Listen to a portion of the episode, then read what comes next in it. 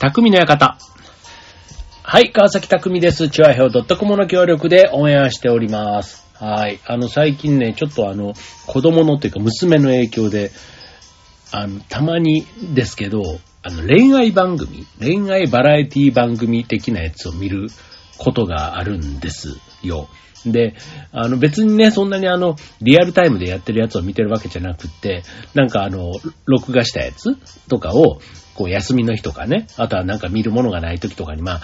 なんか休みの日の夕方ぐらいとか、なんかそういう時間とかにね、なんかたまに、これって夜中やってるやつだよね、みたいなやつがこう、流れてたりするんですけど、で、それで、み、ね、恋愛番組で、例えばその、カップルが出てくるやつとかね。で、あとはその誰がだ誰を好きとかさ、ね、なんかそういうのでこう、カップルになっていくような、なんかそういうのも、ああ、なんかもう自分たちというよりも当然ね、子供世代に近い子たちがそういうのに、ね、僕たちの世代だったらそれこそ、ね、ネルトンペニクジラ団だとか、あとは相乗りだとか、ね、ああいうのとかで、で、大体そういう時に、こう、モテる男子、モテる女子、ね、見た目がいいとか、あとは、なんかスタイルがいいとか、かっこいいとかね、まあそういうのがあったりする一方で、あの、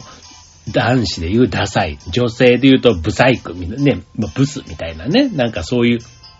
のの、まあ、恋愛模様みたいなのがまあ、あって、で、その中で、やっぱり、すっごい美人なんだけど、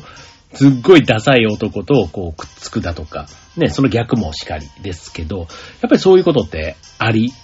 うるわけじゃないですか、テレビの中ではね。で、それが今度現実の世界でいたときに、じゃあね、街中とかでも、まあこのご時世だから、基本的にはね、あんまりこう、人と人とか接しないみ、みたいなところはあるけども、やっぱりカップルとかはね、腕組んだりとか手繋いだりとかしてるじゃないですか。だからなんかそういうところで、まあ、マスクをしてるからね、余計にそう見えるのかもしれないんですけど、明らかに、まあ、要は、鼻から上とか目ですよ。目が美人、美男美女。ね。で、逆に目がすごいブサイクというか、あとは体型とかね。まあ、すごい、今、すっごいひどいこと言ってますけど、あの、まあ、それはね、あの、主観でそういうふうにあるじゃないですか。ね。一般的にって言うとちょっとまた語弊がありますけど、あの、そういうね、のがまあ世の中の常というかあるわけですよ。まあその、あ、すごい彼氏、ね、イケメンなのに彼女可愛くないなとかね、彼女すごい美美人なのに、なんでこの彼氏連れてんだろうみたいな。で、で、それって、なんでって思った時に、あの、一般的にね、あの、モテる男子も女子も、あんまりこう、彼女に困ることがない。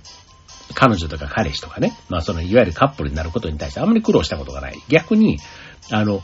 ブ、ブザイクな人。ね、これ男子も女子もかもしれませんけども、あの、やっぱり一生懸命なわけですよ。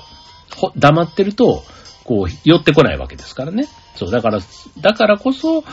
努力をすると。で、なんかそんなところにどうもヒントがあるみたいなんですね。はい。まああの、やっぱり美人、美男美女っていうのはね、希少価値が高いから、とにかくまあモテるっていうのはわかるんですけど、その逆、ね、逆にイケメンとか美女が、なぜブサイクな人を選ぶのかというところにね、これね、理由があるということなんですね。今日はそんな理由ね、そんなこと、ね、え、本当にあんのっていう感じですけど、ちょっと掘り下げてみたいと思います。えー今日のテーマ、えー、美男とブスでお送りしたいと思います。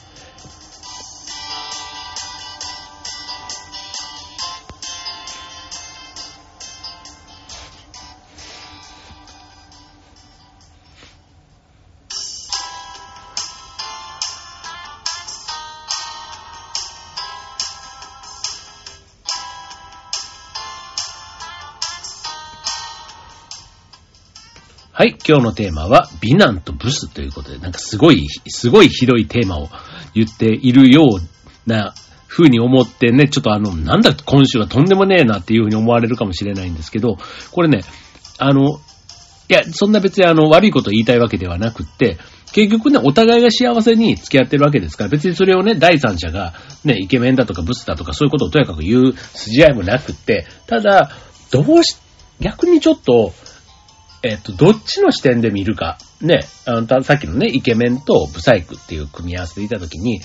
自分をイケメン視点で見るのか、ブサイク視点で見るのかって言ったら、僕の場合はね、自分がブサイクだったらっていう視点で見ることの方が、なんとなく多い。下の側って言ったら変ですけど、うん。まあ本人がね、ブサイクって思ってるかどうかわかんないですけど、まあただね、なんかそういう自覚をするっていうのって一般的にあるじゃないですか。ね。で、それで憧れのね、王子様みたいな人を捕まえる。ね、みんなからの人気者のね、イケメンの彼と付き合えたら、みたいなのっていうのは、まあ結構ね、妄想系のドラマとか、ね、アニメとかでもあったりするシーンだと思うんですけど、ね、その、ブサイク側から、こういう人、まあ僕の場合だったら男性として見たときに、自分がもう、それこそ芸能人のね、もうモデルのような顔が小さい、そういうことね、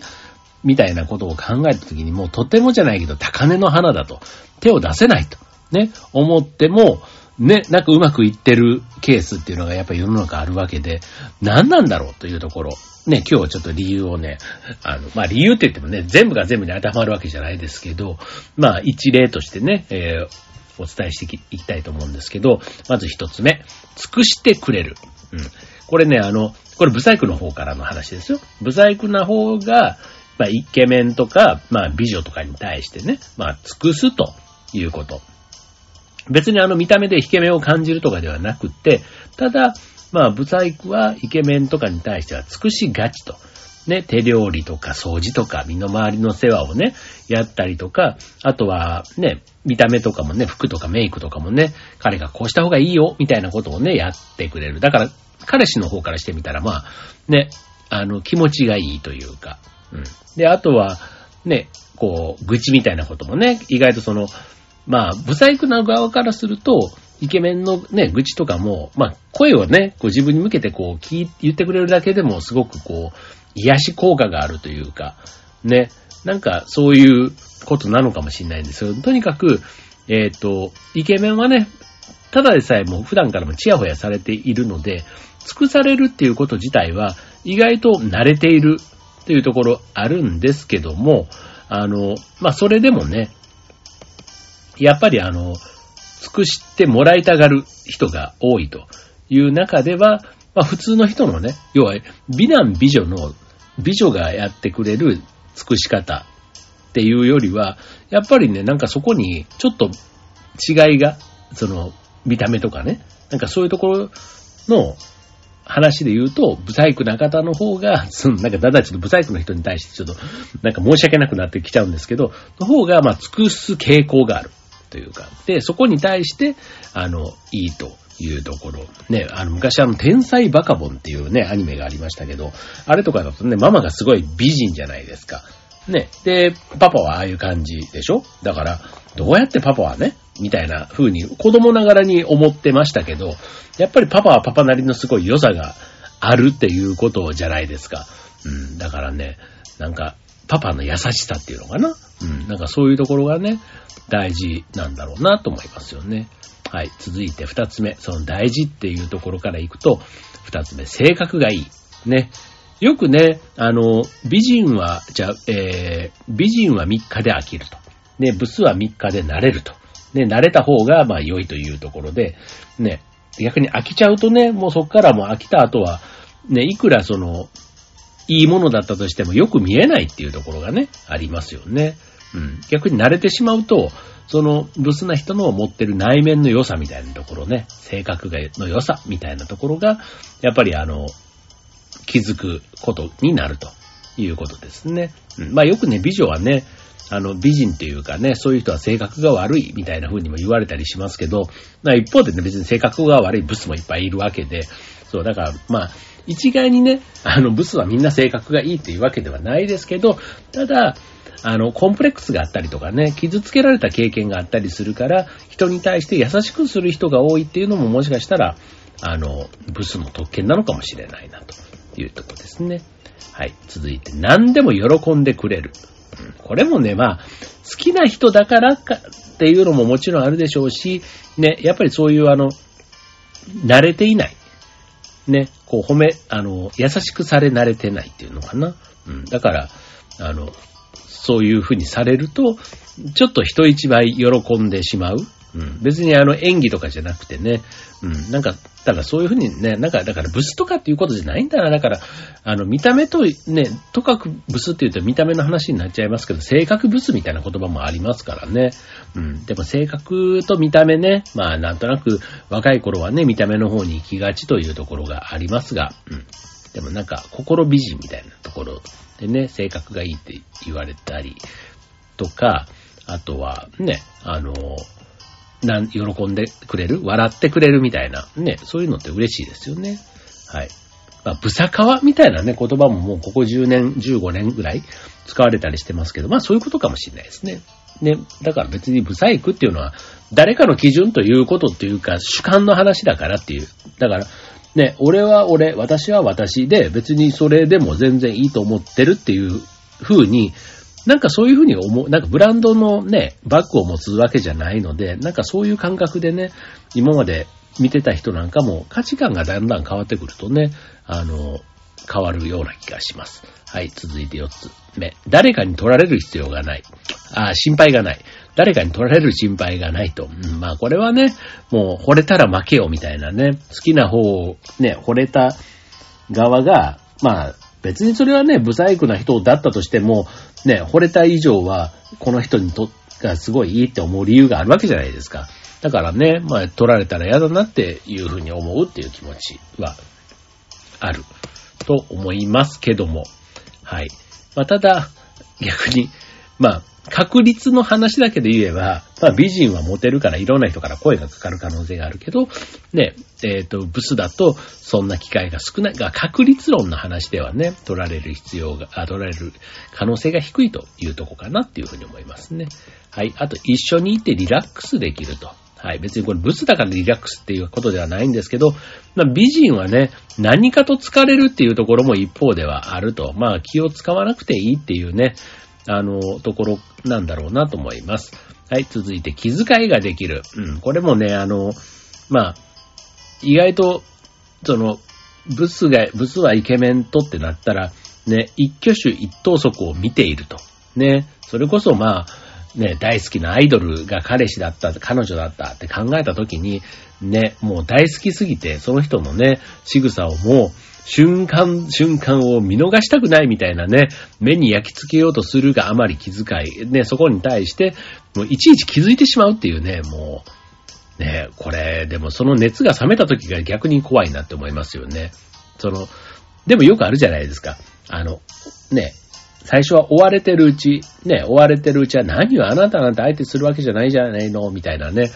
言われてても、あの、昔のもう101回目のプロポーズみたいなね、武田鉄矢さんと浅野敦子さんの、あの、ドラマ、大ヒットドラマがありましたけども、あれなんかもまさにね、あの、美男美、あ美女とブサイクじゃないけど、ね、なんかそういったところの、ある意味でもね、なんか応援したくはなりますよね。周りから見てても。なんか幸せになったらいいのになーなんてね。あとはその、美人の方がね、そういうブサイクな人を選んだ時に、ああ、この人本当にね、見た目じゃなくってちゃんと心を見てんだな、みたいな、なんかそういうふうに好意的に見えて、見てしまう。うん。なんか美男美女だとちょっとやっかみというかね、まあ人だからそういうふうに思ったりすることもあるということかなと思います。はい、えー、あとは謙虚で素直とかね、外見を気にしてないから、ね、別に物は外見気にしないわけじゃないけども、若干そんな風に見えるから、あの、なんか、こう、プレッシャーになんないのかもしれないですね、付き合っててね。これが見た目をすごい綺麗にする人だったりしたら、ね、宝飾品だとか、ね、いろんなことにね、こう、エステラなんだとかね、こう、なんか気に、気を回してあげないとダメっていうふうに思うかもしれないですけど、なんかそんな心配がないと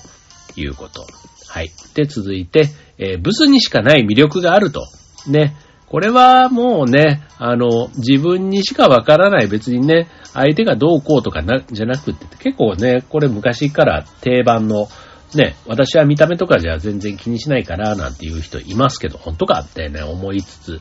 ね、でも、あの、人それぞれの魅力っていうのは当然あるわけですから、ね、あんまり別に見た目だけ、まあ見た目がね、あの、容易に越したことはやっぱりないと思います、でも。ね。第一印象とかっていうのもね、大体見た目からまず入っていきますから、ね、第一印象が悪いよりはいい方がね、いいじゃないですか。うん、っていうことかなと思います。でもね、あの、清潔感みたいなね、あの、別に、こう、天性のものじゃなくて、作られ、作ることができるものってあるじゃないですか。だからそういうところは、なんか、小綺麗にしとくとかね。だからそういうところはなんかね、自分の努力でやれるところで、美人に見せることっていうのもできるんじゃないかなって思いますね。はい。で、最後、10番目。えー、逆に、えー、仏ではなくて美人に対して、ね、美人に対してトラウマがあるという人もいるということなんですね。はい。まあ、過去に美人と付き合った時にこうされたみたいなね。そうするとなんか、仏にちょっと安、安心感というか、ね、あの、抱いちゃうと。うん。いうところなのかもしれませんね。はい。まあ、あの、あれですよ。えっと、まあ、特徴っていうことで言うと、あの、まあ、不細工な人もね、まあ、例えば、異性慣れしていないとかね。うん。あとは、えっ、と、不細工な人は、やっぱ振られるのが怖いとかね。なんかそんな風に思ってたりするから、まあ相手をね、相手にに尽くしてくれたりとか。で、あとは、ちょっとコンプレックスを持っていて、結構自分自身の自己評価が低い人っていうのが、まあ劣等感というかね、過去に馬鹿にされた経験だとか、なんかそういうね、あの、持っている人が多いと思います。はい。まあただ、あの、そんな中でもね、別に太ってるとか、ね、パーツのどこがどうだとかっていうところも、なんかそこをね、あの、コンプレックスに感じてうじうじしてるよりは、なんかそこもね、オープンにやっていってる方が、なんか魅力的にね、映る人っていっぱいいるじゃないですか。ね、なんかそういうことに、なんか踏み出せたらいいのかな、なんていうふうに思いますね。はい。あとは異性経験がそもそも少ないというところ。ね。まあそういうところがなんかピュアに見えるっていうところなんですかね。はい。まあそういうね、良さ、もあると。まあちょっとこれね、本当に一概別に、ブサイクだから異性経験が少ないっていうのも勝手な決めつけではあるんですけど、まあ一般的にはそんな風にも思われがちというところです。はい。まあちょっとね、えー、美男とブスっていうね、今日ちょっとそんな話で行きましたけど、はい。どんなもんでしょうか。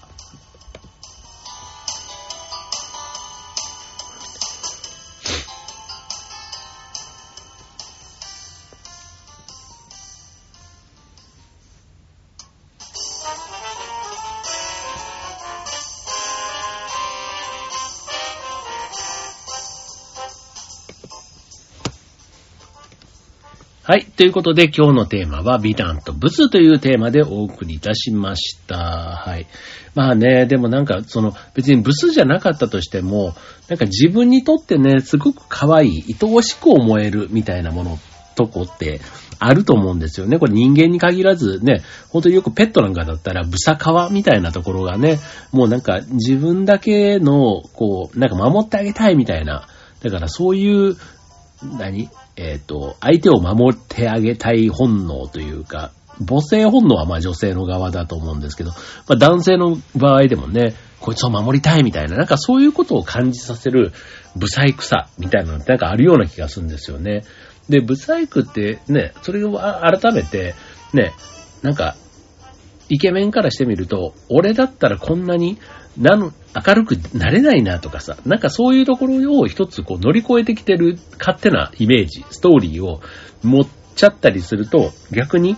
あの、ブサイクの方が一生懸命なんなくても、なんかね、イケメンの方、イケメン、あと美女の方から逆に好きになっちゃう。結構ね、女性が綺麗で男性がブサイクみたいなパターンだと、そういうのってね、あの、この人すごいなんか、あの、ね、見た目はブサイクなんだけど、仕事はすごくかっこいいとか、やるときはやるみたいなところに女性がね、惚れるみたいなのは、まあいろんな、ね、昔からよくある話ですから、うん。結局そういうことなのかもしんないですね。うん。意外な一面とかね。なんかそういうところ、うん、出せたらかっこいいですよね。はい。ということでね。はい。まあなんかね、別にあの、今日ね、この暦、えっ、ー、と、もう9月もね、今日で最後ですから、はい。もう、だからといって別にこのテーマが何だって話ではないんですけども、はい。やっぱりね、この、夏が終わってね、本当だったらね、こう、学生とかだったらちょうど入学してね、半年。ね、なんとなくこう、恋愛模様なんかがね、活発になったりする、そんな時期なんだろうなぁなんて思うんですけど、やっぱり相変わらずね、なかなかこう、交流みたいなところはしづらい。ね、まだ時期が続いていますから、ね、なんかそういう意味では、ね、我が家のこう、思春期というか、ね、青春真っ盛りな、ね、娘たちは楽しめているのかなとかね、余計なおせっかいですけど、はい、思ったりするところです。はい、ね、あの、まあ、今日のテーマ、ね、イケメンとブスという、まあ、逆もしかりですよ。で、美女とブスでもいいんですけど、はい、あの、まあ、それぞれに良さがあるということですよね。まあ、ブスっていうのはね、勝手に誰かがだ何かの基準でそうやって言ってるだけで、ね、また、その、見た目のいい、悪いのをね、価値観が変われば、それこそよく平安時代だったらね、こう、下膨れというか、それがね、美人の証だったみたいなことで、こう、見た目のトレンドみたいなのもね、変わっていったりするし、うん、まあ、スタイルがいいみたいなところはね、まあ、本当にモデルのような、なんかそういうのは、もしかしたら歴史を超え、時代を超えてもね、いいものはいいだし、ね、顔、顔もね、顔つきとしても、ね、今のじゃあ、えー、美人と言われる人がね、じゃ平安時代にいた時にブサイクのくくりに入ったかっていうと、きっとそんなことはないんだろうな、なんて思うんですけど、はい。ただ、今の方が、なんか美人を生み出しやすい時代なんかすごいね、こう、みんな小綺麗というか、ね、あの、綺麗じゃないですか、女性もね。そんなになんか、あの、まあ、あの、気をつけていれば、ね、気をつけて、例えば太らないようにするとか、肌をきれいにとかね、いろいろちょっと意識すれば、いくらでもね、そこは維持というか、よくできる。ね、ツールなんかもしっかりあるし、情報もたくさん手に入れられやすいので、はい。まあ、不在区っていうことに対して何かか、あの、感じてることがあるんだったら、まあね、改善に向けて努力してみるっていうのも一つあるのかもしれませんね。ただ別にそこがね、自分の期待通りにならなかったとしても、素敵な異性を見つけるチャンス、ね、素敵なパートナーを見つけるチャンスはありますよ、ということでした。はい、ということで今週の匠の館、ここまで。バイバーイ。